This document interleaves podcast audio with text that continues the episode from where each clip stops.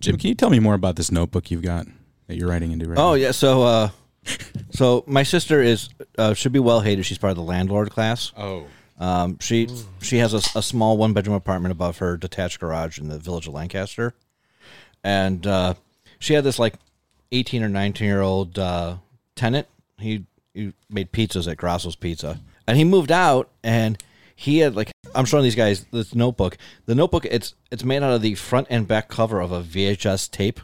Uh, So it's, it's kind of an Etsy so- thing, right? Yeah, it's like an Etsy thing, and then with paper. This one happens to be a Ian McKellen and Brendan Fraser vehicle, Gods and Monsters, which I thought has my notes on pol- uh, politicians, so I thought that was an appropriate. Appropriate. uh, but like, so he left like six boxes of these behind, and she was like, "Hey, I know that this is like your like side thing, and you make extra money. Like, where are you? Like, can I deliver these to you?" He's like, "Ah, just just keep them." Okay. And she's, she's like, so, so he made these. "He made these. I mean, and like." You know, spoke. Yeah, and and Right. like put the wire through and all that stuff. Like had to spend like It looks professional. many hours doing this. Unrelated, Jim is now selling notebooks made out of old VHS tapes. so this guy, this this pizza maker, he, he moved out of your sister's apartment. He's like, I'm putting all that behind me. Right? Yeah, yeah, yeah. That's who I used to be. New year, new me. Do you have any of uh, 1994's The Mask? Yeah, I'll have to look and see what All we. right. Have. There's a lot of like Pay top dollar for that. one. like old westerns and like 50s musicals. He he wasn't just like getting like the boxes, but was actually going to like thrift stores and buying the full tapes. I, I don't know what he did with the tapes after. Yeah. Oh, Right. sure. that's the mystery. He's Well, fleeing. well, They're buried in the backyard. Well, yeah, maybe- maybe, maybe there's a particular VHS that has some buried treasure in it or something like that. Some some secret, you know, unknown thing that he's trying to hide from everyone else. I don't know. yeah, or, yeah. He, he actually a lot of these were probably were like rare collectors tapes, but he Yeah. was like, I don't know that, and just cuts yeah, them yeah, up. Yeah. It's a cool notebook, though. Yeah, it was, looks I- pretty cool. Yeah, I mean, it's, it's pretty nice. Like my uh, my father had me. He was like jokingly, he was like, "Do you want some of these?" And I was like, seriously, I was like, "Yeah, absolutely." Like, uh, I always could use notebooks. Could always use notebooks. We're always taking notes. What What are your thoughts on the uh, the film The Notebook? Uh, I, I, I, until I get a notebook made out of the notebook, it's, it's, it's, it's not. If, if if if you're a bird, I'm a bird, Rye. Oh, thank you, Ree. Yeah. Have you seen the Notebook? Of course. Okay. Who Some hasn't? people, ha- hey, I've never seen The notebook. I've It- never well, seen Jim. a notebook. All right, Jim's never seen any movies. It might be too much for some people to handle emotionally. But, but uh, you know that's Right. and that's t- typically fair that I've never seen any movies, but I've actually I on Friday I went and saw Nope. Was it good? Oh, Yeah, I liked it. Oh, Okay. cool. I hear good things. Yeah. Yeah. Did you see it downtown? No, I, s- I saw it at the drive-in in, in Lockport. Opposite of downtown. Uh, yeah, Yeah, yeah, yeah. literally the polar opposite of being downtown for it.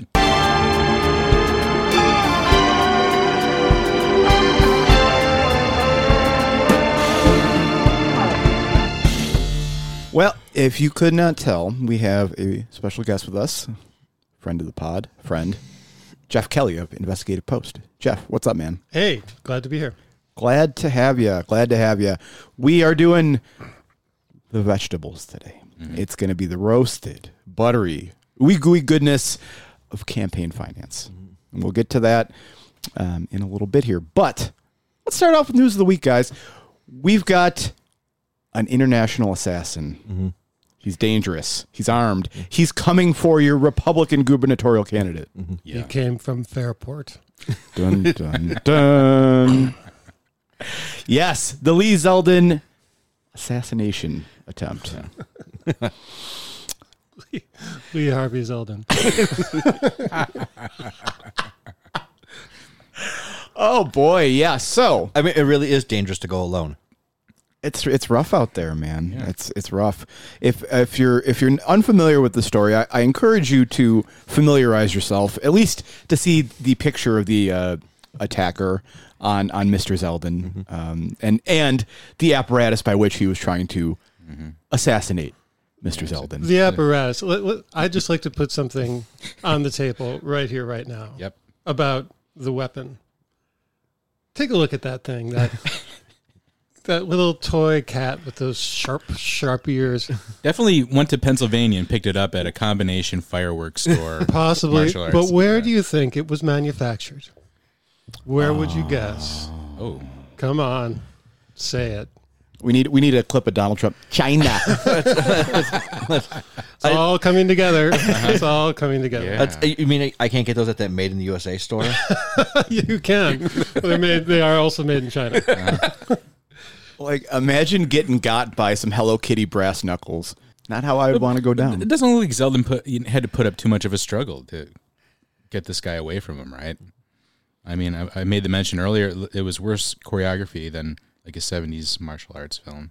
Well, he is a don't know. member of Congress and thus highly trained. Yeah, yeah. Well, this guy also, I guess, of the the assailant, he was a forty something year old army veteran, right? So I don't know. I figured he'd he'd probably be a little more skilled than what what he had displayed. They're, they don't. They don't train with Hello Kitty. right, yeah, yeah, yeah. It's, it's if anybody give, who's the, give the guy an M1 and he Yeah, can. You know, right, right, I and guess as, right. as anybody who's ever played D and D before, you know with improvised weapon, you're suffering penalties. oh, so this was D and D based, right? Yeah, Like yeah. like Stranger Things, Right, yeah, Is and, uh, Lee Zeldin made his saving throw. so there's possibly more than meets the eye to this whole thing, Right, yeah, it's- that, that you, it, almost certainly much less than. But uh, so so Zeldin and, and, and his ilk used it as an opportunity to politicize the whole bail reform thing, right? well, let's. So that was what he was making a speech about. That was Yeah, about yeah. bail reform, and then was you know, seems convenient. uh, let's let's be generous, almost murdered, and then and, and then like uh, immediately the guy's released, and they're like, well, he's not really a threat to anybody.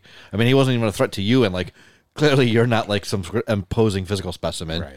So how difficult? Like, and so he was like, ah, this is why bail reform is bad. but but the reason he was released is because he wasn't charged with like attempted murder or anything like right, that, they, right? They could have. They could have put a top charge on him Right, that would right. have kept him in in in uh, custody, but they didn't. right, Right. They didn't. They didn't So- charge the guy. Well, they, They- they not did. with not, but not with like like Attempted a- murder. Yeah, not Right. like with like a, a Oh. class A felony. Yeah. Yeah, not not. Okay. Yeah, I mean, So, so uh, so it's less a, a, a less an indictment on on the whole bail reform thing as it stands in New York State, and more what they charge a guy with.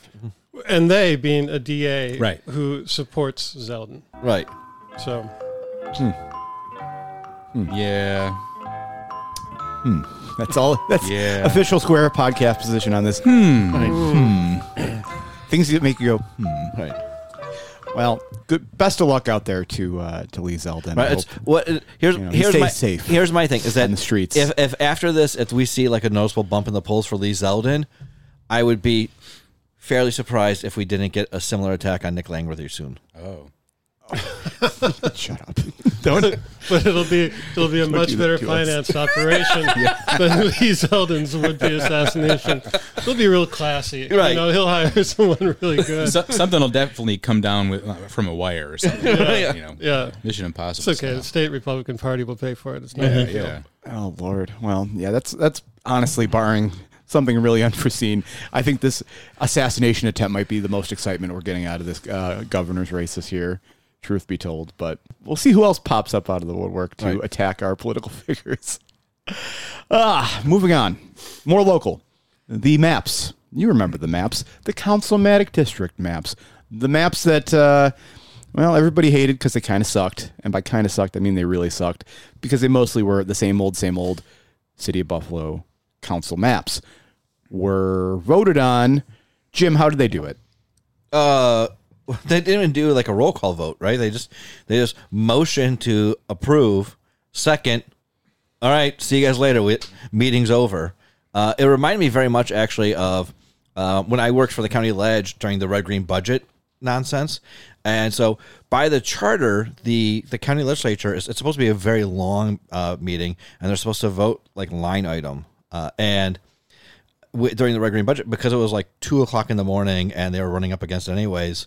Um, Jeannie Chase made a motion, I think I believe it was Jeannie, to like suspend the rules and just vote on everything as a block. And Chuck Swanwick was chairing. He's like, "Yeah, we're gonna do that."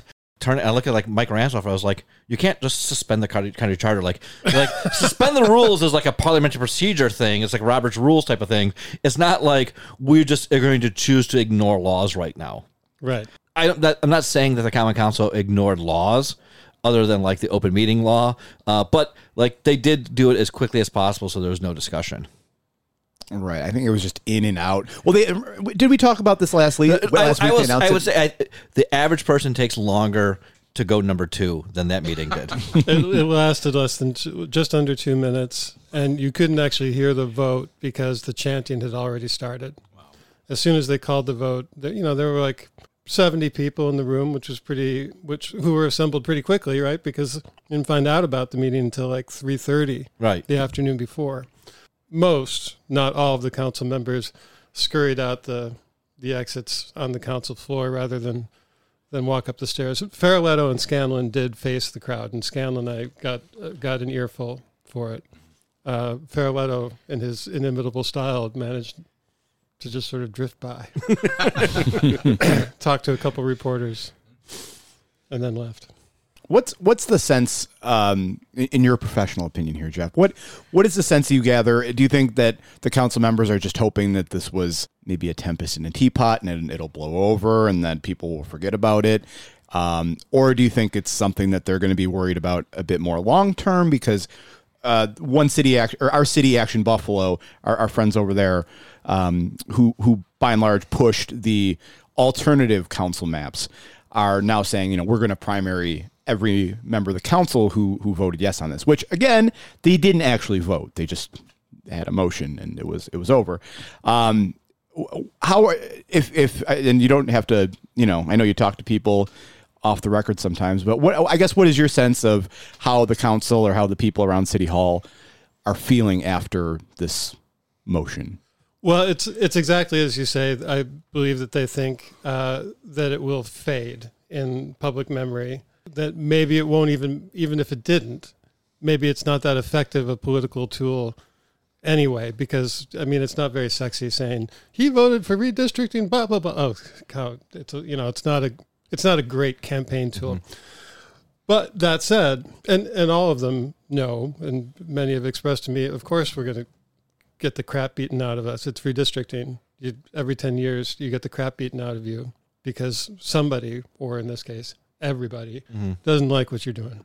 Um, the thing is, you know, there's going to be a lawsuit, and that lawsuit will get filed, you know, sometime in the next month, probably, whenever after the mayor has a public hearing and is probably is ready to send it, ready to sign it and send it to the board of elections. That's probably the point at which a lawsuit gets filed. And I think probably our city action, even though they've got to pay for lawyers presumably and raise money to do that, would like that lawsuit to last as long as possible. You know, if it lasts through the fall, that's great because then it- it'll take them into the election cycle mm-hmm. for next year. So that our city action and their allies can continue to make hay of it, in part so that their favored candidates don't have to get caught talking about something as boring as redistricting when they're lucky enough to have a mic in front of them. Does that make sense? Yeah, you're right. Like gerrymandering, it like isn't sexy. Like people, like people are like generally go, "Oh, I think gerrymandering's bad," and like, well, what do you think about it in this particular case? Like, well, I like this guy. Um, and that's also like that's the thing is like if the council did an effective job at gerrymandering, it won't hurt them.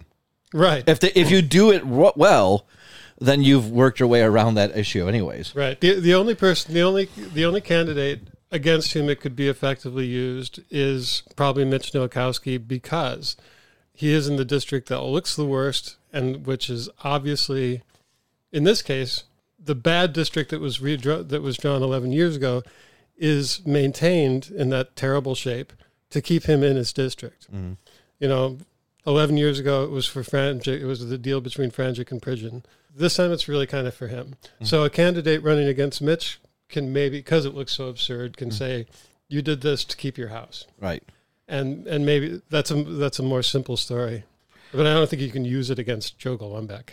Well, that's I mean, yeah, I mean, like there's certain districts like Golombek and like Scanlon, like those districts basically draw themselves. They just don't change that much. Um, you know, like yeah, I, I think that I think the Lovejoy district is very suspect looking. Um, uh, it certainly has dipped Little bit. down into areas where, like, you know, I don't think most people who live in the old First Ward would consider themselves part of Lovejoy, but now they are.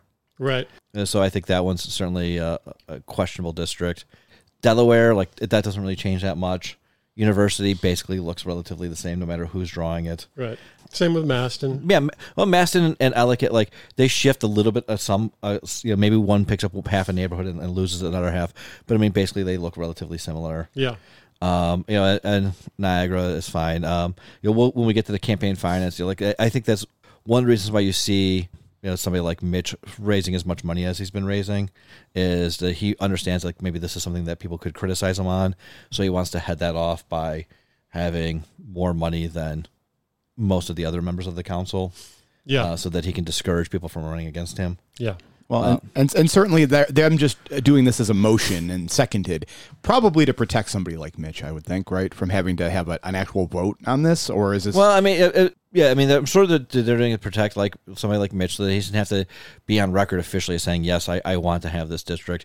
But I think a lot of it is also like most of them feel uncomfortable with any kind of like conflict with the public, and they didn't want to have any opportunity for it to be open to public comment with that many people there. Yeah. You know, Joel just like like kind of like sliding in and out of rooms and, and never actually talking to anyone. Like he doesn't want to con- confront the public.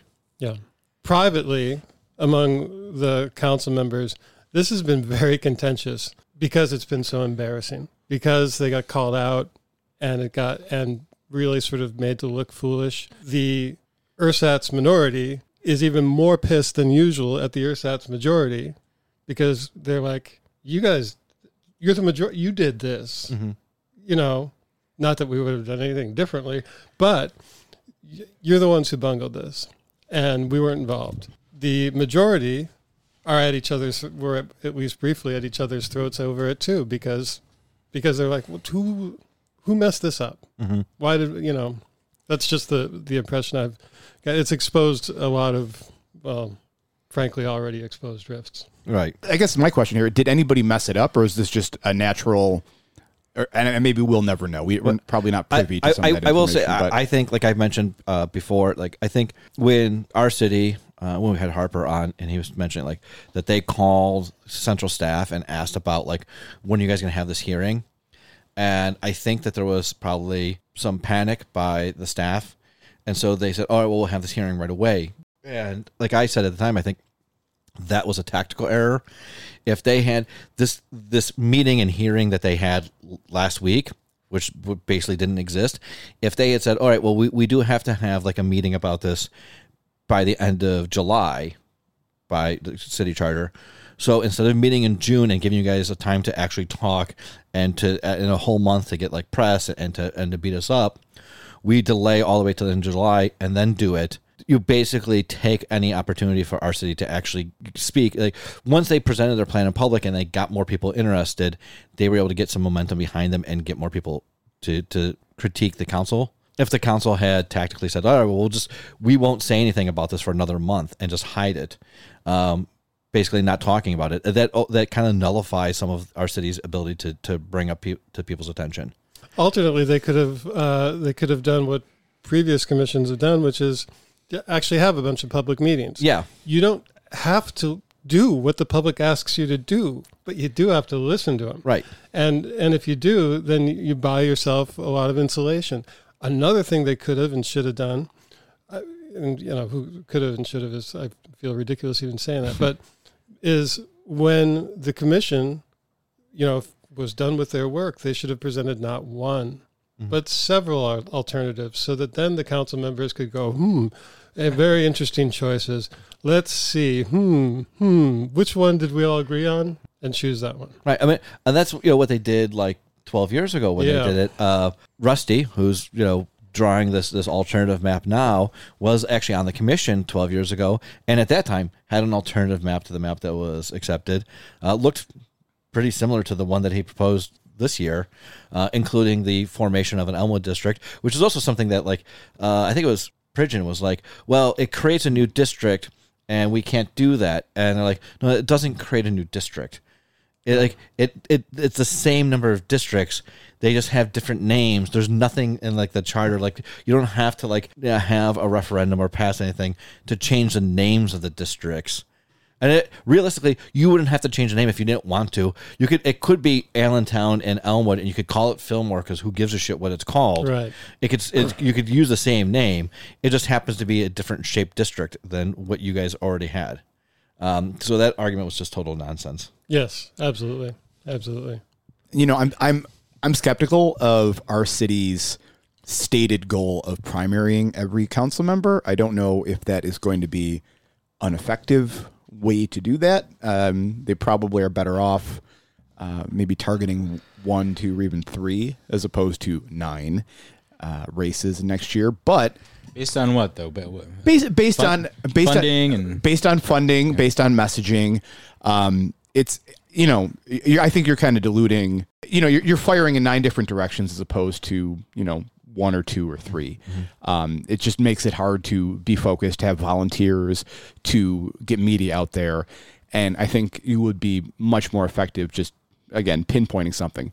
But I will say to their credit, it does seem that the members of the council right now, they're not the smartest tactically speaking. Like they're I mean, we just came up with better ideas than what they had actually done this year, just in the ten minutes talking, right? so, you, to your point, there may be more, excluding me, more brain power in this room than the entire council well, maybe for the gerrymandering issue. maybe, but what I'm saying is that they they could very well be caught on their heels uh, when it comes election time. Now, will that matter? Eh, we'll see.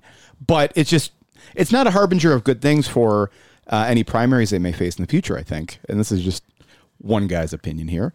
Um, if they can't handle this redistricting uh, redistricting thing, which is a, a pretty rote thing, like you said, Geoff, like there's there's kind of a handbook on how to do this. You have your public meetings, you know, okay, everybody's bored to tears, but at the end of the day, you get a map and nobody makes too much of a stink about it. Um, the fact is, in this case, you let you know a, a rabble rousing group like our city turn this into a, a bigger deal than maybe it not that it shouldn't have been i think it should be a big deal the civic stuff is important but i'm saying a bigger deal for the council than it needed to be I mean, yeah, you, For I mean, them. you had a Buffalo News editorial basically saying that the council was being an, being a piece of shit by ramming this through. Two Right. of them. I think that one of the dangers is going to be basically for these council members is that you know there's going to be this lawsuit. If the city wins that lawsuit, I could see some of the council members going like, "Well, see, we don't really have to worry about these the our city people. They're not that much of a threat. Like they they threw their best punch as far as we're concerned at this redistricting thing, and we were able to beat them back. So how how much of a problem can they be in a primary? And I agree with you, Rhea. I I think running nine primaries uh, unless like unless they're way better funded than I think they are. Like if they have, and I and I'm this is not exaggerating. I think in order to run effective primaries in all nine councilmatic districts next year, you need about a million dollars, maybe a little bit more, uh, because all the incumbents have the advantages of being incumbent, and as we get to later, some of them have fifty, sixty thousand dollars. So you're going to have to probably outspend them to beat them in that. And and they have fifty sixty thousand dollars now. And that's you know if they have a real race they can raise money uh, so it's going to be expensive. Some of the districts are going to be a little bit cheaper but like on average it's going to be about 100 125000 dollars to run an effective primary to beat you know entrenched incumbents in some of these seats. That's a lot of money and a lot of volunteer resources where like if you take a chunk out and take like three or four seats and then you like of the leftover council members one or two of them probably just like jump on board and do whatever you want anyways. There's not a lot of, of the current council members who are like super strongly like activists or ideologically driven and so if they see like you have an opportunity to make that put them in the majority of the, the council i think you get one or two to jump on with you anyways Whereas if you run primaries against all nine people, but you only win one or two seats, those people are ostracized those people are ostracized. You've just united mm-hmm. a divided council against your people. yep So, so yeah, it really makes sense. And there are, and Jim, you're totally right. There's there are already natural alliances on the council. There are people who would welcome uh, another progressive into their caucus to get that majority proof or uh, veto proof majority. Yep. Without having to rely on Joel Feroleto. And there's only really only a couple council seats that are realistically vulnerable anyway. Right. Yeah. I mean, look, I, lots of people, including myself, have issues with Joe Golombek, but that seems like a very hard fight to try to, to pry him out of there. Yeah, that is that. You, one shouldn't even think about it. Yeah. And unless unless you're from that neighborhood and you're an up and comer and you think, "Gosh, I'm just like a young Joe Golombek," but that's not that's not a race that's going to be organized by our city action. Right. That's it's- going to be some organic out of the neighborhood uh, institutions growth. Yeah, because like that's that's a seat that uh, I, I if our city ran somebody because it's it's so different uh, of a district, they could throw a quarter of a million dollars at that seat and lose. Right. Whereas, like the, the only real chance, like you said, Geoff, to unseat Golombek there would be somebody from the neighborhood with some grassroots and who's got a, a bunch of connections there, and then and then it might be like a thirty thousand dollar race, which is would be very cheap for a common council, but because they have a bunch of things built in that strengthen them in that district, our city is definitely an outsider for that district, and and they're they would be spending a lot of money, and you know they could they're they'll find somebody who lives in that district and maybe even grew up there, um, but it's gonna be a very very hard fight. Do do we have any names floated at this point other than India Walton for these council seats, or are we still very much in the early stages of this? I think it's. I think as far as I know, we're in the early stages. I- I've heard a couple of names, but nothing like more like India seems pretty definitive. Uh, other names I've just heard have been like kind of bounced around a little bit, but like nothing that I would feel comfortable saying yet because like Same.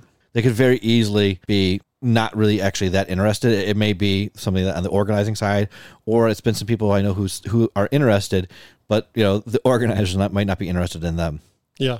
And some folks who are, I, I know of at least one person who's thinking of running, I think would be a great candidate, but is not going to invite uh, punishment in advance, you know. I, I wonder too, not not to spend too much time on this, but I wonder too. I know it's anathema for the folks over at our city uh, to even think about dealing with Jeremy Zellner and the Democratic Party, but I, I do wonder if if you know if if they were really serious about winning some of these primaries, if there were candidates that they wanted to unseat who weren't you know in especially good standing with the Democratic Party, they might come together and say, "Hey, we have a candidate that we want to endorse or push," or if our city just wants to have their own organization independent of the local Democratic Party. I think, and I, I mentioned that before. Like, I think that's also one of the issues that our city is going to run into, um, is that uh, they they seem to be taking this uh, road of we're not even interested in being on the committee. Essentially, I don't. I don't think they mean it as we're too good for that. We don't. We don't even need to be at that table. But if you're a committee member or you've been on the Democratic committee and, and you've worked your way up and, and you have bought into that, that's how you're taking it. You're essentially, our city says basically, you're a piece of shit. We're better than you are. We don't need your organization. We don't need you. Uh, we can do it without you. We can do it our own way. And so they're going to probably engender a lot of uh, animosity from ECDC people. So, like, I think because, like, you know, the, they skipped committees this year and they've basically announced that that's the way they want to go. I don't know that there's even like, yeah, they, they get no issue with, they, or they got issues with Zellner and maybe he doesn't want to work with them. But I don't know that the rank and file council uh, committee members would want to work with our city right now, anyways. We say this from a place of love, by the way, too, because I mean, we're obviously supportive of what our city's doing, but we, we're cognizant that, you know, tactically, yeah, maybe they're not taking all the right steps right now, in our opinion. I'm not sure whether they're taking the right steps or not. Like, I, I guess we'll see next year. Yeah. What are what the correct steps are? I just think like you know, these are potential issues that you know. Luckily, Buffalo is so heavily Democrat that like these aren't enough to potentially splinter a district to go Republican. It could be an issue if our city ever goes instead of looking at council seats, starts looking at like county legislator seats then that would be a chance where the Republicans would jump in and say, okay, like they're not jumping into like Howard Johnson's or like April's districts, like the first or the second, but you know, like other districts, like like the Chimera district, they the Republicans could, could go if there was like a fight there, they would go absolutely. This is our chance to take over the the majority of the county legislature. Yeah. Well, we'll keep an eye on it and um, stay tuned for the council stuff. Uh, a couple more things on the board before we get into the campaign finance. Anything you got here, Snake, on the CBA, the stadium community benefits? Oh, agreement not much. All, all, all I've read this week was that um, you know they're they're keeping it kind of secret. Either you I, I can't more- talk about it. I've had Okay. to, I've been asked by Mark Poloncarz to sign a non-disclosure agreement, so I can't. Uh, I can no longer share uh, news with the public. Oh, that's a relief. Thank you. Thank you. All right. Not you, Jeff. I mean, just you know, we, we don't need to hear about. No, I'm just kidding. Of, of course, we want to hear more about it. We won't hear more about it because they're doing it. They're negotiating. Sure. I mean that's that's what there is right secret. now. Yeah. Um. Yeah. it just sucks. It, But they're Should be an but they're open forum. but as it turns out they're not negotiating it really, right? Because it sounds like the state has already drafted a CBA, Yeah. which they're sending to the meetings, I assume, in order to be ratified by whoever is allowed in those meetings. Right, and they they want it to be ratified just like the council voted on the maps. No discussion, just say yes. Okay. Quietly, like show it and say, "Whoop, Yeah. approved." Mm-hmm. Let's put it away. And that no community groups have been involved in negotiations in any way. There were a, a handful of community groups that were asked, we're told in fact, you're going to be part of our outreach team. Like you're going to go talk to the people for us, Okay. But you don't get to come to the meetings. There's no skin in Right. the game. Yeah. You, you don't get to come to the meetings Oh, or anything. You just I don't like that deal. no, it's a bad deal. Yeah. It's a really, it's not a community, whatever comes out of this is not a community benefits agreement and should not be called that by anybody. It's it's frankly quite a bit disturbing that they don't even have the uh, the pretense anymore of public engagement. Like it just you know with this with the council thing, like they're not even putting on a show for you anymore. Right. And th- that's the thing. I mean, again, the CBA, when it is finally unveiled to us, maybe it'll be fantastic. Maybe it'll be great. Maybe they're going to build like a train all the way to, to the football stadium. Maybe there's going to be like, it's going to be just magnificent. Free tickets for poor kids. I don't know. But it doesn't matter because the process is so bad. Right. And also, I will guarantee that whatever they produce, even if it's wonderful, will not be legally enforceable in any way. Sounds sounds Like, great. Like the previous CBA, right? Right. Yeah. Uh, last thing on the board here, tops. The tops eh, was it Elmwood tops? Elmwood, yeah. Yeah. Elmwood tops Just received down a, the street from here. received a call and threat from Spokane, Washington. Right? Was that where that Yahoo was from? Somewhere in Washington. Somewhere in State. Washington, Walla Walla, yeah. Washington. Right, yeah. Drunk Somebody- on apples. drunk on apples. Yes, called in to uh, called in a terrorist And threat. this to is the not the only threat he called in. He, he's been calling in various places around the country. Right. Oh, is that right? Yeah, yeah. Oh, I missed that. Yeah, th- this Yeah. is this is his his the number one thing on his Tinder profile is I call in threats to places all across the country. Mm-hmm. You may have heard of me from such threats. I, I have nothing else to say, but what a fucking idiot. Yeah, well, I guess, I, I, evidently job. he was apprehended. I guess after this incident, um, you know, he threatened. I guess to he, we called this tops, but thr also threatened again the, the Jefferson Avenue tops. Right. So, Yeah, it was, and it's his threat to like the Elmwood Tops is that he was going to come and kill all the the black people at the Elmwood Yeah. Tops. it's a pretty diverse store. I go it- in there all the time. Yeah, it is a pretty a pretty diverse store. As, as, Matter, it's- matter of fact, I went in there the day after this happened, not knowing that it happened. Right. So I uh, there's one thing we don't have on the board. I, I did want to bring up. I don't want you guys to see this. Uh, Geoff, this must be Greg Kelly from Newsmax, for some relative of yours. My grandfather used to say, if he's a Kelly, he's your cousin. uh, did you guys see this? Uh, Greg Kelly from Newsmax. What he, he's get, he got a little blowback. He said about Kathy Hochul that uh, the only thing she's really done is uh, be somebody's wife. Oh god. He said this. he said this. That's Whoa, terrible. Whoa, she's done lots of terrible things. right. she sucks on her own marriage. On her own. Yeah. He said this while interviewing Lee Zeldin. Oh boy. Oh boy. What did, what did what did the legend have to say? about I, this? I, I- he just like immediately like went around like the, Yeah. to him, uh, I'd, ra- I'd rather get stabbed by a Hello Kitty again. he said, Are you an assassin? Oh wow. All right.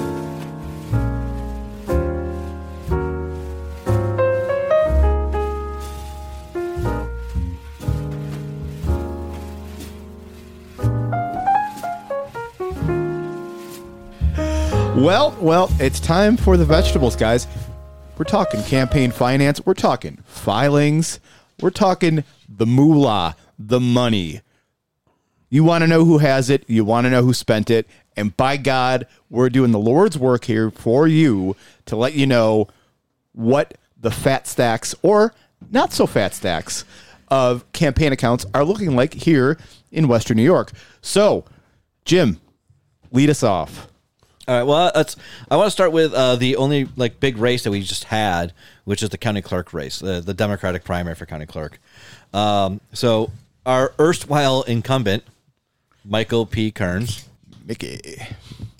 basic if so there was three filings that basically just happened if you were in the primary the 32 day pre uh, primary 11 day pre primary and then the semi-annual uh, periodic filing on july 15th over those three filings just on like this the the primary in july mickey spent a little over $141000 uh, the biggest expense there was uh, forty-four thousand dollars to Nexus Point Strategy, which is Rich Horner's Right. consulting or firm. He only had like twenty-two thousand dollars left, like like twenty-two and a half. Brian and I talked about last week or two weeks ago that we thought it made sense for Mickey to like take this shot in the dark that he could win the primary and then maybe have no race. That was under my uh, uh, understanding or like belief that maybe like the numbers were flipped that he spent 22.5 and he had 141 left for Right. November. Because that seems a much a much healthier gamble, like right, a yeah, yeah, much that's more reasonable that- that- gamble. Right, that's that's a much more reasonable gamble. Like you know, it's like Pot odds in poker, right? right, yeah, yeah. The, the, your odds are are you're way better, and like your loss is very like if you if you lost 22 and a half out of your 165, do you wish you would have won? Yeah. Like, is it acceptable? Sure. Like, it's like 22 5. Like, like I said, 22 5 doesn't, like, you don't even get to run, like, supervisor in, like, the town of Lancaster for 22 5. It's, it's more expensive. So, for your shot to, like, not have any race in November, that would be a reasonable expense. $141,000 is not a reasonable expense on basically taking a flyer. No, especially because as you've pointed out, it's not like the Republicans are going to like pour money into his race. He's an incumbent. He should be f- faring for himself. Right. here, Campbell. She she doesn't have a lot of money left in her bank account either, but she's going to get the full support of the county party. Well, she's going to get the full support of the county party, and like we mentioned, also like you know, people were is she even a viable candidate? Well, she certainly showed that she's viable now, Right. and so it's much easier to raise money for her now, and it's going to be much harder for him to raise money, uh, two, or two reasons. One, he just got crushed in a primary where, where he spent a ton of money. She did outspend him, but he spent a ton of money, and he had all these years and this of name recognition and the incumbency.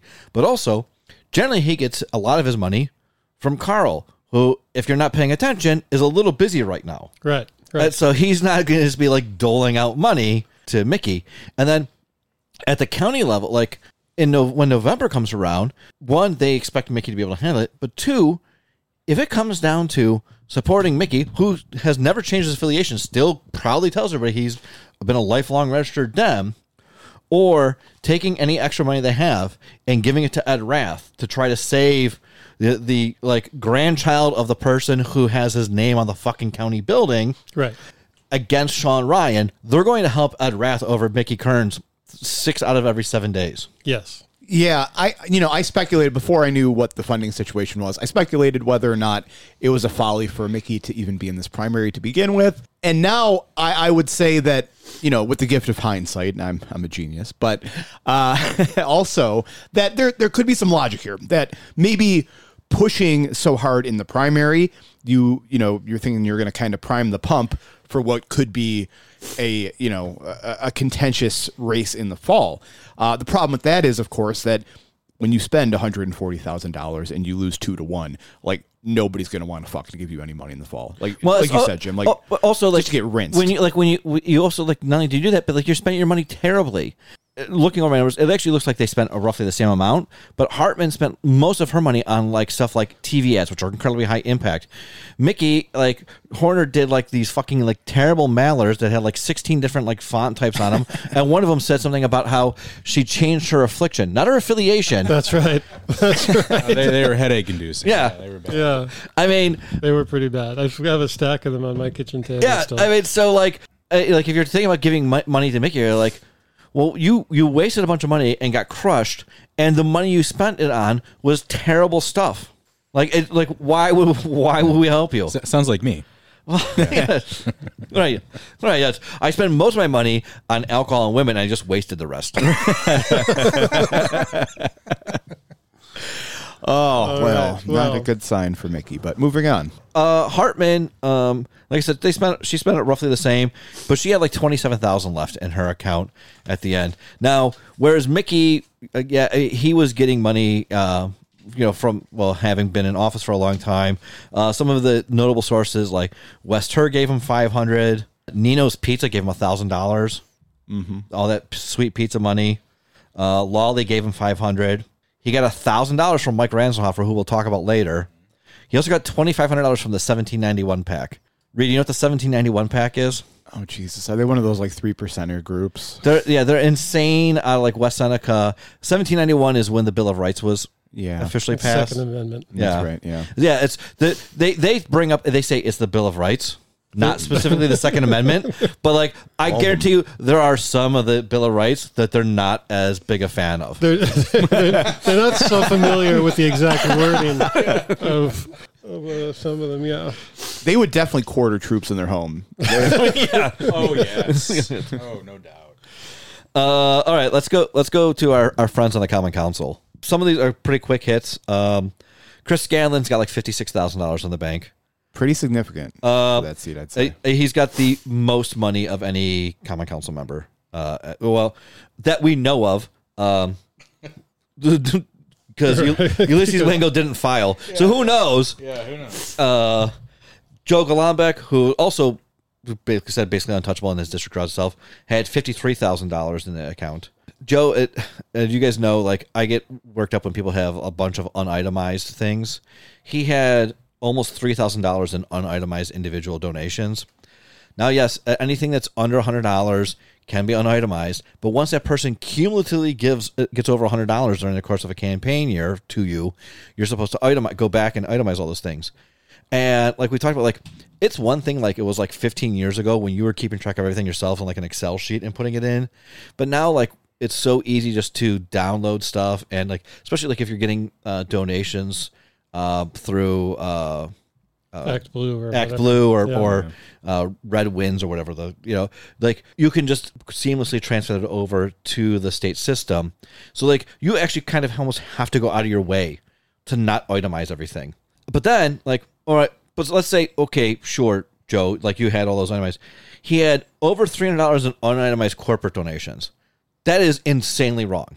You can't unitemize corporate because corporations are limited to a, a max of five thousand dollars a year to all candidates statewide. Uh, You know, from statewide to down to the county level, they like once they, they're maxed out at five thousand.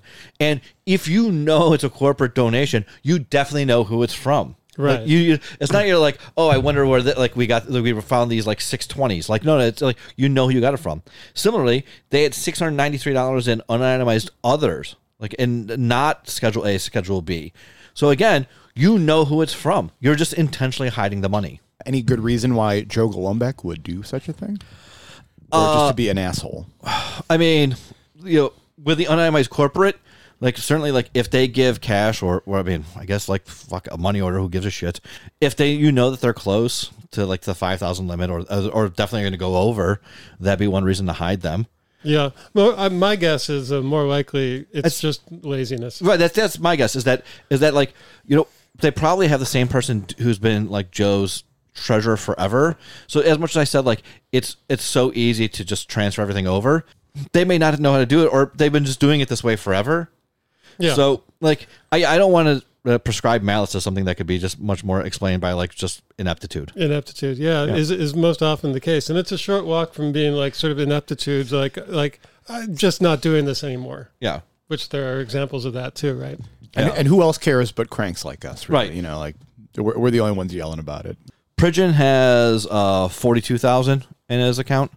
Uh, the only thing I noticed uh, that I uh, and I so later I, I, I got bored and didn't go in, in depth with everybody, but Pridgen uh, went down for like a bill signing. He went to DC, and one of the expenses was two hundred dollars to him, and it was itemized as petty cash and meals in DC. That's not how it works. Like he could pay for meals and you can reimburse him for meals, but you can't also just give him like here's some walking around money. Catch this drunk Go get yourself something nice. right, yeah, right. Yeah. Like we're busy. Go see a movie.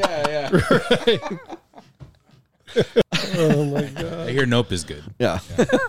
uh, Feroleto's got thirty nine thousand in the bank, but like his filings are pretty boring, just like what you would expect if you represented the Delaware district. right Ne- mix, next is Mitch, who has thirty six thousand in the bank. Uh, he raised a bunch of money. He raised like fourteen thousand this cycle or this period. But speaking of being upset by unitemized, uh, he had almost five thousand dollars in unitemized uh, Schedule A funds, which again, sure, maybe they were all night. Although some of them were listed at like a hundred twenty five dollar donation, so like that's that's not even the ninety nine dollar donation right um, you know, like it's one like you generally when you like you what you used to see with these itemized would be, there'd be like one giant like amount like and Mitch has that like he's got like a twelve hundred dollar amount like at the end of all, all the donations. That's what it used to be because like all the cash that people would bring in like oh we had a fundraiser it was sixty dollars a head people brought cash we didn't make them sign in.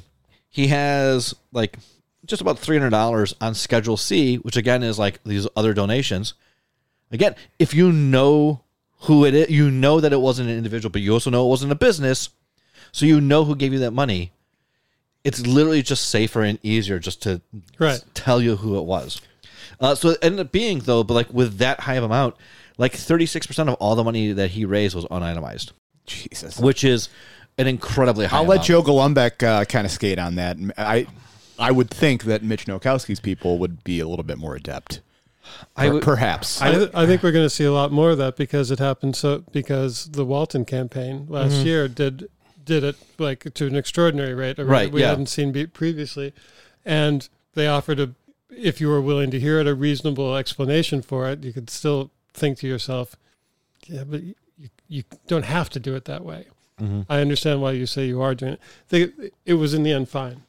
They weren't in any trouble for, for it because it was illegal, and I'll bet we're going to see a lot of candidates yeah. do that going forward. Right. Well, that's that's because like you know the state campaign finance is so laughably enforced uh, it compared to like the FEC stuff, Yes. right? Yeah. Like, um, which is one of the reasons why like if you're a state candidate or local candidate and you decide to run for a federal office, you can't just take that money with you because the FEC wants to know where all that money came from, and they're like, like you know, the running for office in the state of New York, like the campaign finance, I've often heard referred to as like just having like a, a desk drawer full of money.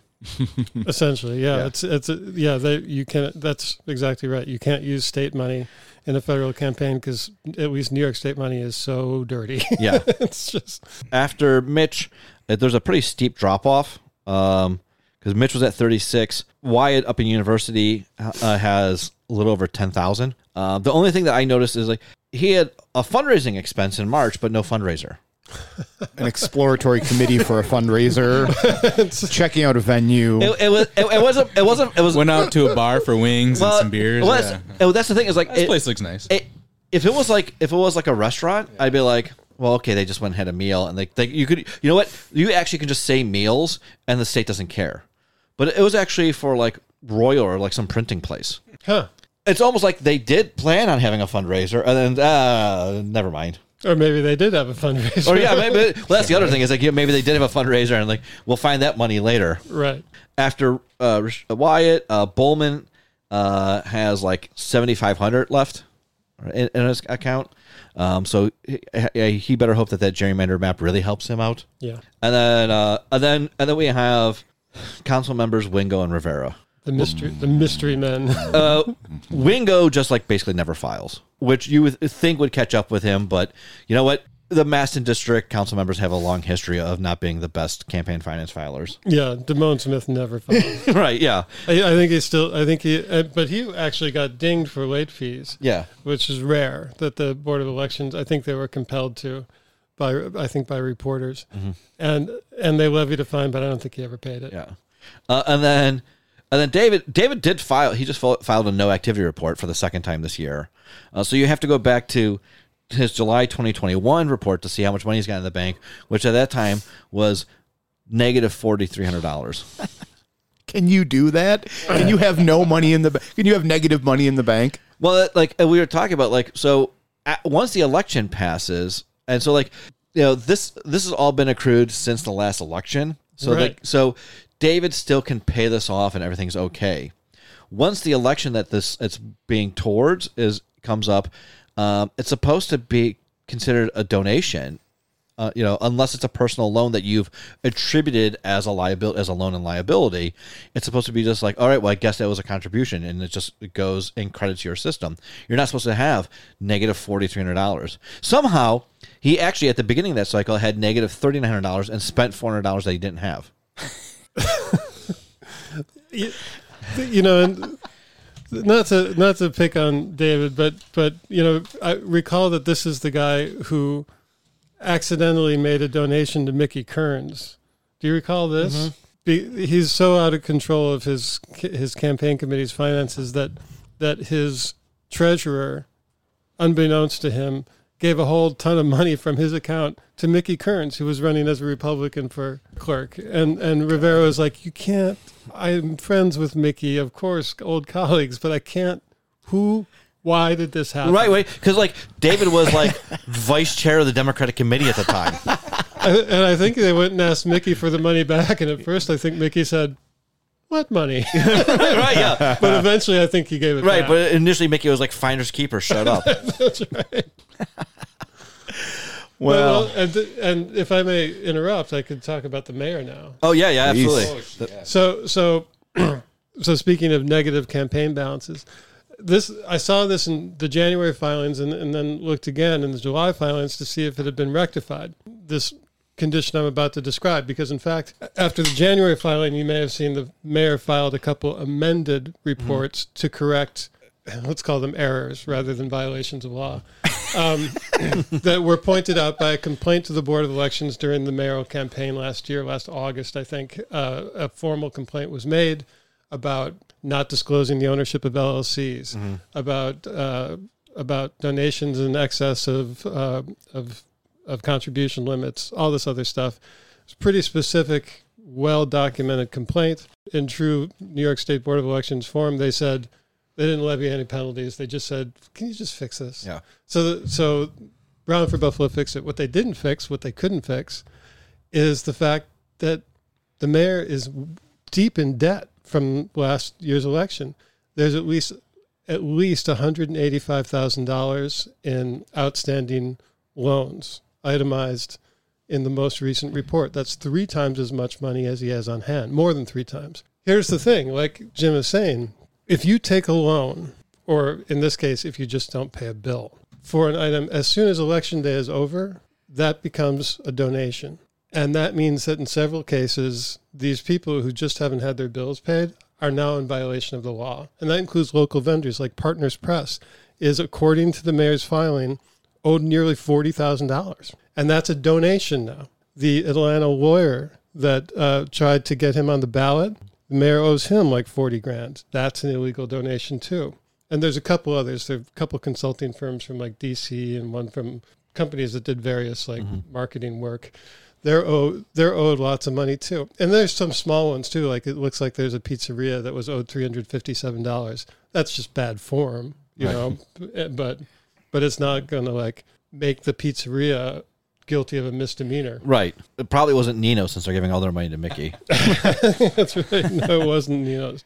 I can't remember who it was. Mustachios? oh, okay. I think mustachios. Um, but anyway, so I don't know. I don't know what how they resolve this. You know, they raise some money and pay off the debt probably, but they haven't. They haven't done it so far. They haven't done it in the last six months. Are there any repercussions for this for like, I mean uh, serious ones? This is a lot of money. We're not talking Dave Rivera 4300 in the hole. We're talking significant amounts of money. Will somebody come calling on this at some point if he doesn't get it resolved? You know, like Partners Press, like if they wanted to cut off ties with the mayor and all these political organizations that spend money with them, they could sue the mayor. But what's going to happen is that he'll tell everybody, and they'll go, "Well, we don't want to deal with them," even though like the reason why they did they didn't sue the mayor because they're like, "Hey, you know, we just don't like you." It, hey, you owe us forty thousand dollars. Like that's that's a substantial amount of money for a, a small business. It's not like they, they have forty thousand dollars on the hook with Starbucks, and like Howard Schultz is just going to absorb it. Like it's just one less trip to the Wailing Wall for Howard Schultz. Just- Yeah, and also one of the uh, one of the debts is eighty nine hundred dollars to a company. I think they're in Tonawanda called Awards by Walsh's. They make stuff like you, they'll make you know for you like a, a bowling trophy mm-hmm. or a plaque or maybe like a rubber stamp. Mm-hmm. I don't know. For example, I'm not sure what they, that they made a rubber stamp, but my guess is, having looked at who the mayor has paid in the last year and a half for various things, that's it. yeah, That eighty nine hundred dollars is for the stamps, and he didn't pay them. Wow. Not yet. right. He's what been- a what a, It's a what, a, what a metaphor, Re- by the way. re- really, actually, just taking a page from like Donald Trump's book of like how he ran his businesses forever. right. Exactly. Seriously. So, do you want to talk about the state senate now? Sure. All right. So the state senate will start off with uh, the, the, where there's the actual the race. Uh, first, there's the big primary.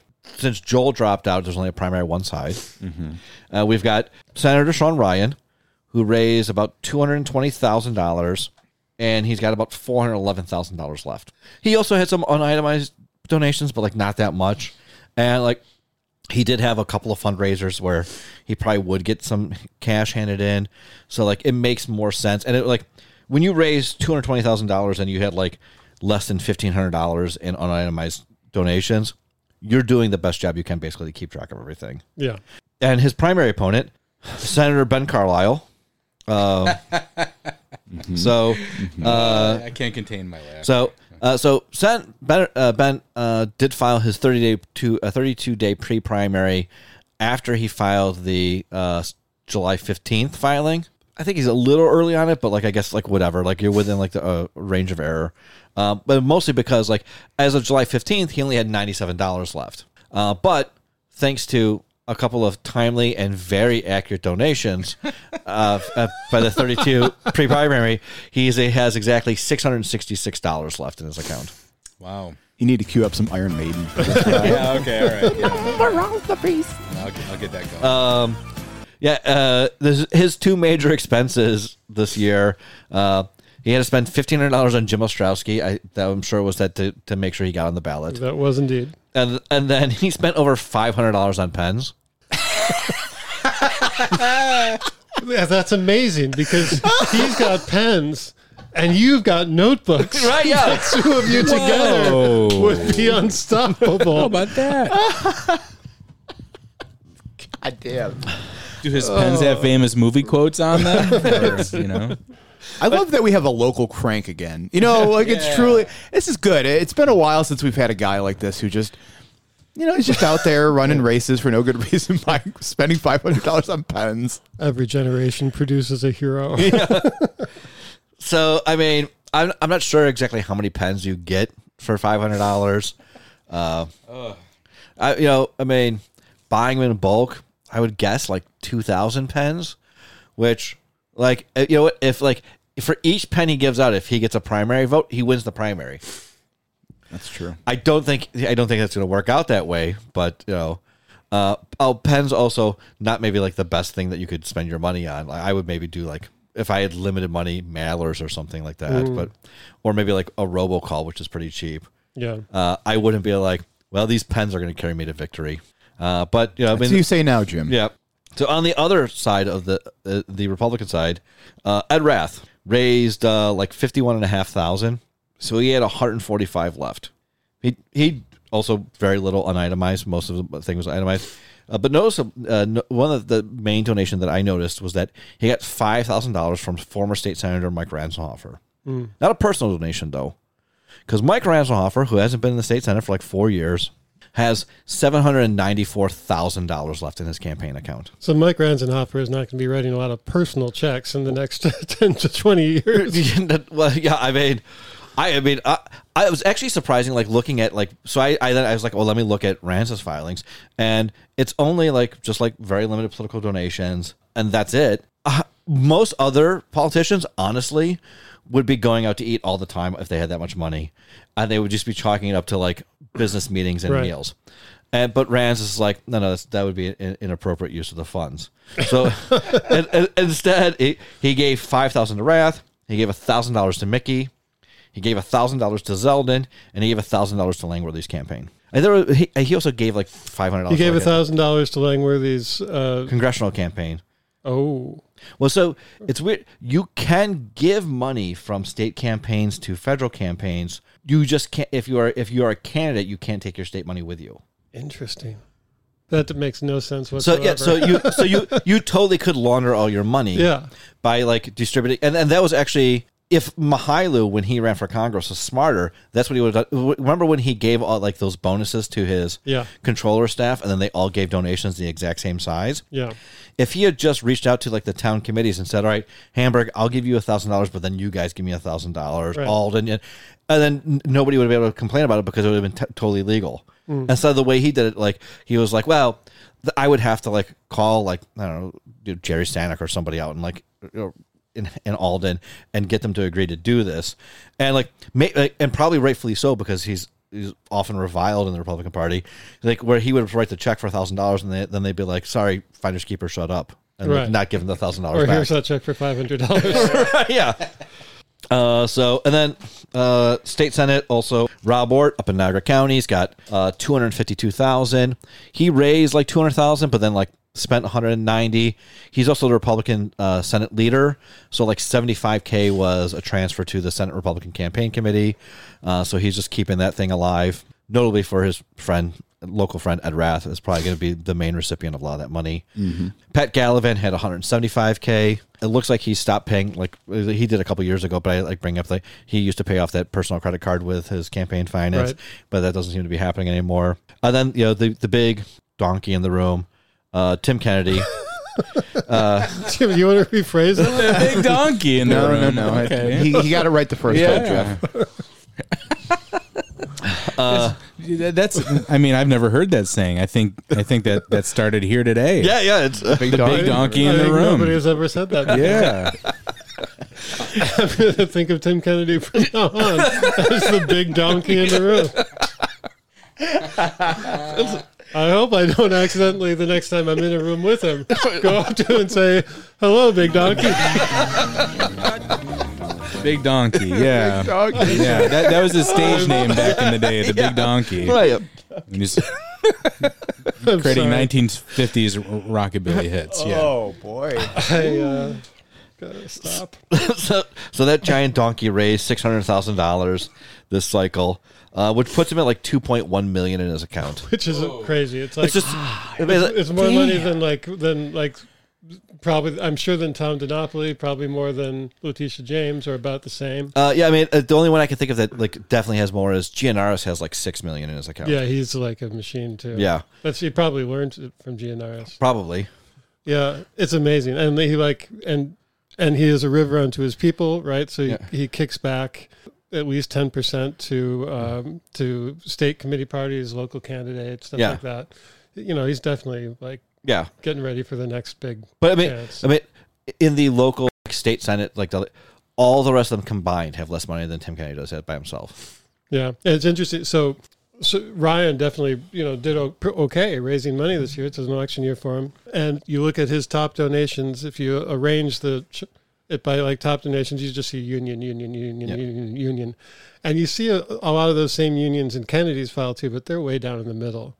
The ones at the top are just rich people and companies, Yeah, you know, and like developers and Mhm. corporations of various kinds. He just gets them all. yeah, Uh, But and he gets the union money as well. right. Yeah, I mean, if you look at Sean's, like Sean is getting like you know twenty five hundred dollars from IUPAC and stuff like that, and Tim gets that money, but he also gets like six thousand dollars from like you know somebody, some you know Wall Street broker in Manhattan, Right. uh, and that you know Sean just doesn't get that money. You know, we we've talked on the show. we've speculated obviously many different times about Tim Kennedy doing this or Tim Kennedy doing that with all his money. Does he just want to be the the straw that stirs the drink? Is he just want to have a sphere of influence so large with that money that you know he effectively has control of the whole region? Like, why why would somebody of Tim Kennedy's I don't know, position. Why would he raise that much money without having what we would consider like higher aspirational goals, or maybe he does and hasn't disclosed them yet? Like, what are we thinking? Why, how, why is he such a machine, or why did he become such a machine, fundraising wise? Do we know? I think because he does have higher ambitions. I mean, his ambitions are to to be the straw that stirs the drink, to be powerful, but also to be prepared. Yeah. For, for and he'll be prepared for whatever, whichever of 2 or three things open up for him, which would be to be county executive. Nah, he doesn't want to be county executive. He wants to be either mayor or he wants to be congressman. Mm-hmm. I think so. I, I, I, and I wonder if like now he's got some like that Congress is coming up because like we said, you can't take it with you. yeah. Uh, so I wonder if Congress is maybe off the table for him now, and he's just looking at like, you know, maybe being mayor. I don't think county executive.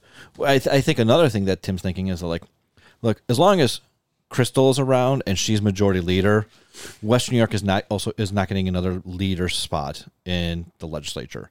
But when Crystal retires, he uh, with having millions of dollars and spreading money around like he does could have an outside shot or even maybe a decent shot at being senate majority leader Yes. uh, and then holy shit does the money really flow in for you Yeah. and then and then you like you want now you're not just the the, the uh, straw that stirs the drink in Western new york you stir all of new york state Right.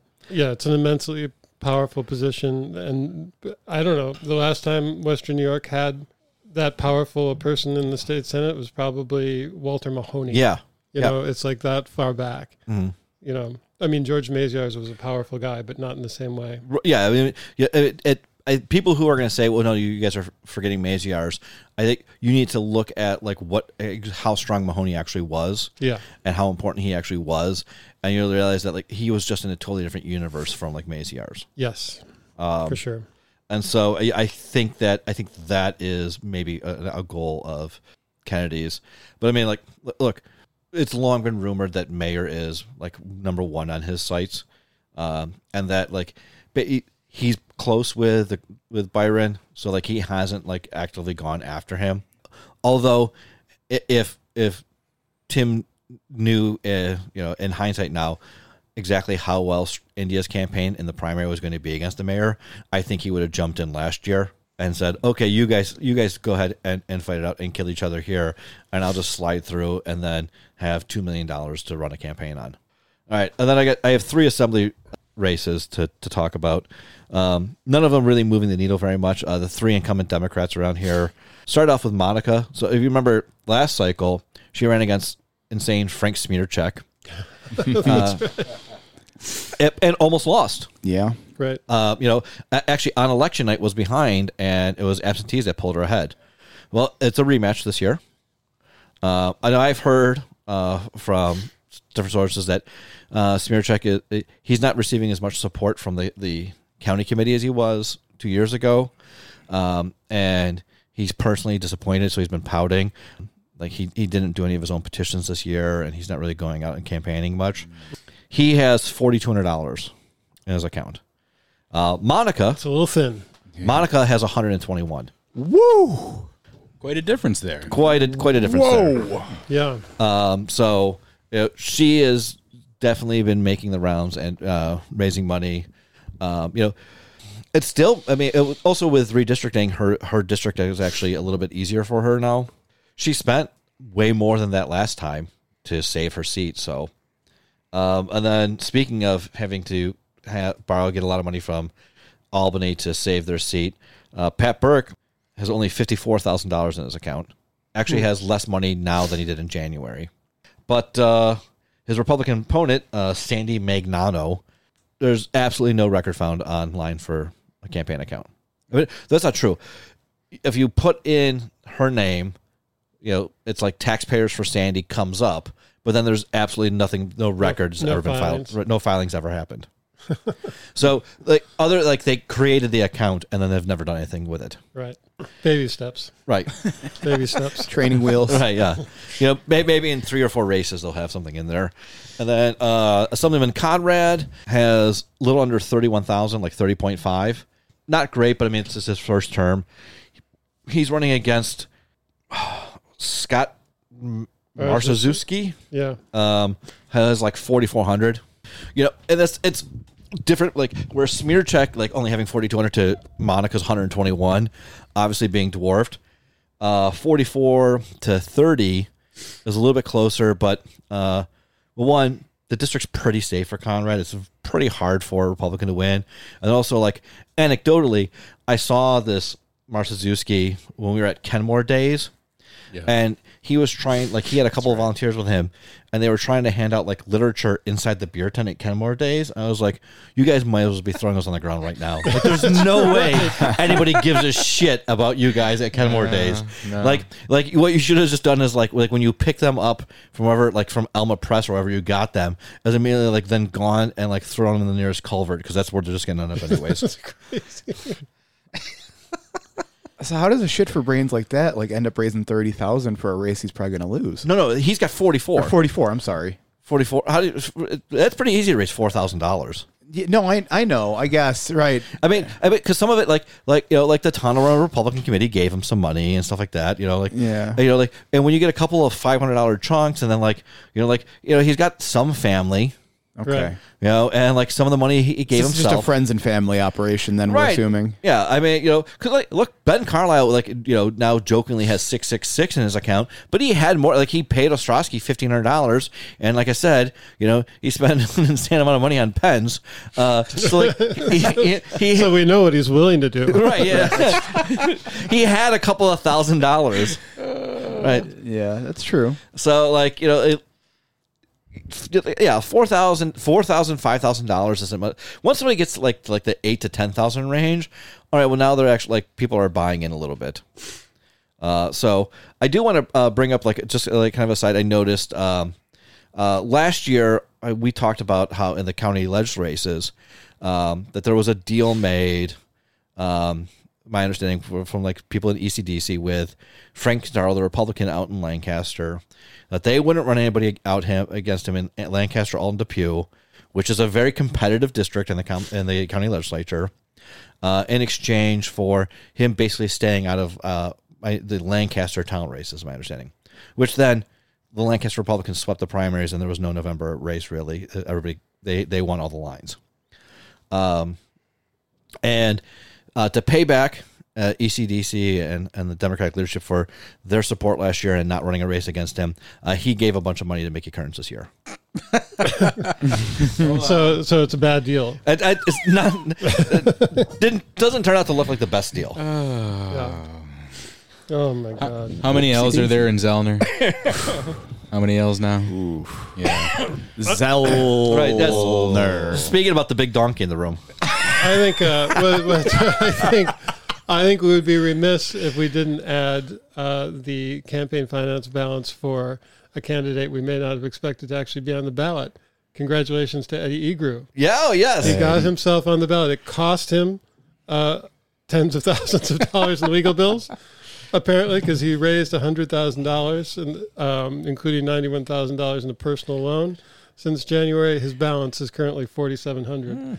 So he paid a lot God. to lawyers to, uh, but he won, Yeah. and he's on the ballot for the first time. Uh, Is it ever? May, may, might be or Did he make it on the ballot? he made before? it one like not the uh not the cycle against uh Nancy Naples, but maybe the the the next cycle right after that. Yeah, it'd been like that two, might be it'd been like two thousand seven or so- or two thousand six or something like that. something like that. yeah. I think Yeah, was- I think I think when I first came back to Buffalo, he actually made it on the ballot. So like 2006 or Yeah, whatever. yeah. It- uh, In 04, when it was the Naples Higgins race, I don't think he was on the ballot. Yeah. But I think 06, I think he actually made it on. yeah. For the listeners, uh, what's the history behind Eddie? Uh, he he runs for Congress against Higgins Yeah. every single year. Yeah. Yeah. Yeah.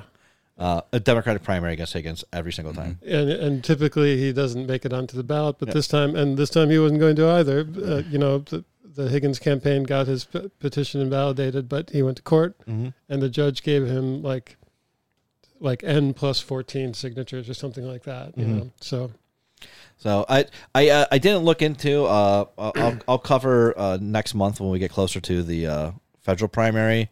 We can talk about uh, Carl and Nick Yeah. and when where where their money's coming at. Um, and where it's going to. and where it's going to. Yeah. Um, I will say it's interesting. Uh, I would expect Carl's actually to end in 666. I guess we'll see about that. unintentionally. Yeah, though. unintentionally. yeah. Yeah. Um, it, if you're if you're feeling you know, froggy and you want to go onto the campaign finance website, you can also search by like uh, vendors and how who they've been, how much money they've made. Uh, and you, it's it's a it's an easy search where you, if you put it in, if if that name shows up anywhere in there, or those those that collection of letters. So if you search like NIC Langworthy, so you get Nick and Nicholas Yeah. uh, all the money he's been paid by various campaigns and, and like and yeah when he was chairman of the ECRC like yeah, obviously he was drawing a salary but all the additional money that different candidates have paid him over the years Yeah, as a personal as a per, as a personal consultant or to to his company, yep. Liberty Opinion Research, Liberty Strategies, uh, which is now run by his wife. right. He said when he would ma- when he uh, was elected state chair, "Oh, I'm just going to shut that down," but it's still listed on his candidate's campaign finance disclosure for with the FEC, or rather with the House Oversight, whatever House Ethics Committee. Um, he he lists it as a as a viable business mm-hmm. that pays a salary to both he and his wife, or at least to his wife, but that doesn't give a range to, as to how much, which is a thing you're supposed to put in there. so All right. Well, I think that's it for the the campaign finance stuff. yeah Um, if anybody has if you have any specific campaign finance stuff that you're like oh I, I why don't you cover this town race probably because I didn't want to Right. but if you ask me I'll look into it and I'll find it I'll I'll, I'll do it so reach out to us on on the Twitter yeah, if you're real sicko and freak for something and you want us to talk about it, just just let us know. We, we will. Twitter or Discord. Get yeah, at us. yell at us there. Um, last little bit non-campaign finance related thing here, but I do want to shout out the uh, the World Naked Bike Ride uh, here in Buffalo, uh, organized by Mickey Harmon and and friends and volunteers who are part of it. Um, it's technically a protest. Uh, that's how they're allowed to be naked in public. Is that it's a protest.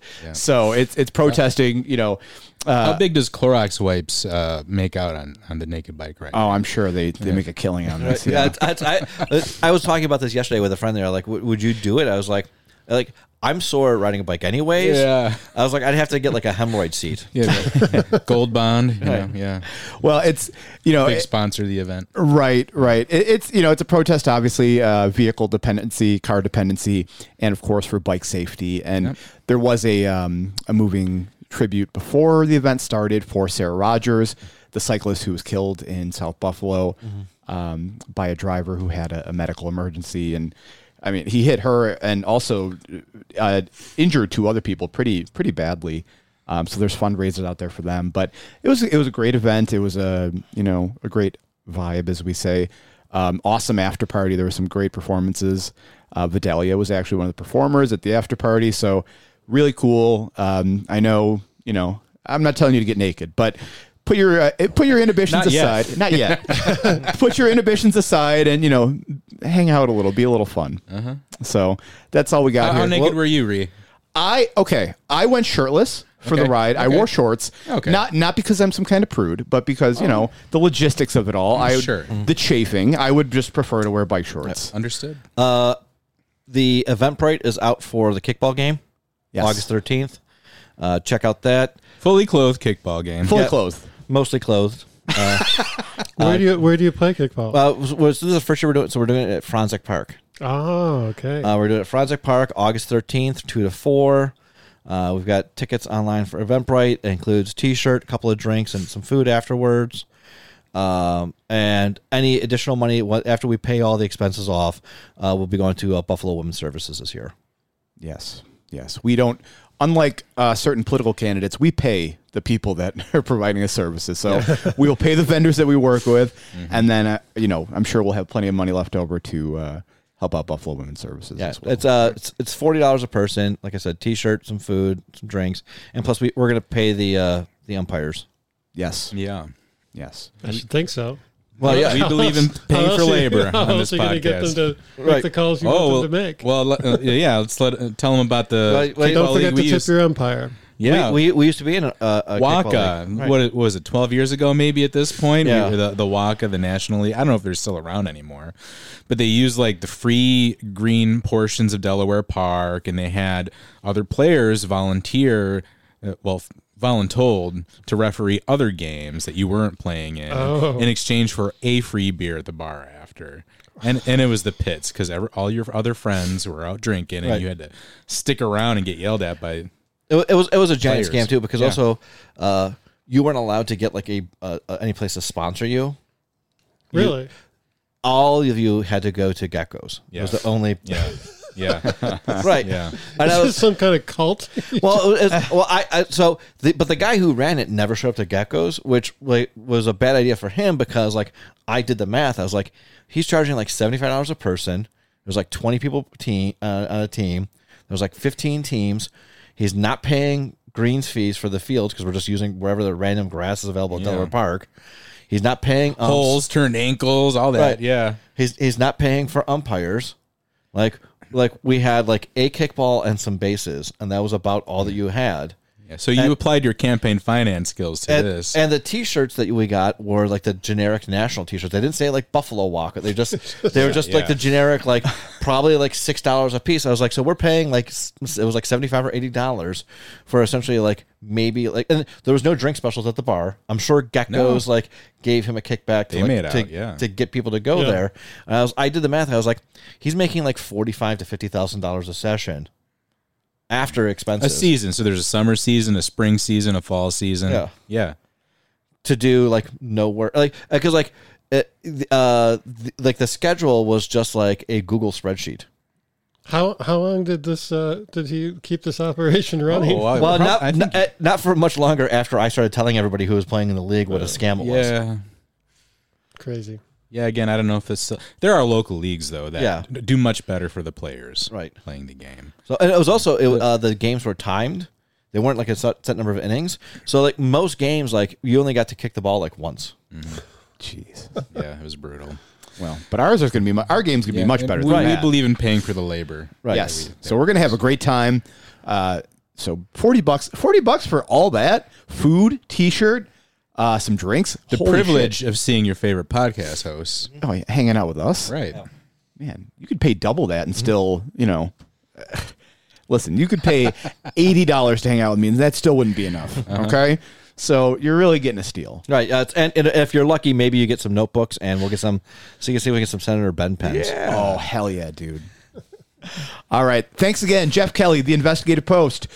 We can find you at well, you can use the internet, the theinvestigativepost.com. Investigativepost.org. Dot org. we are a not-for-profit investigative journalism center. So thus, dot .org.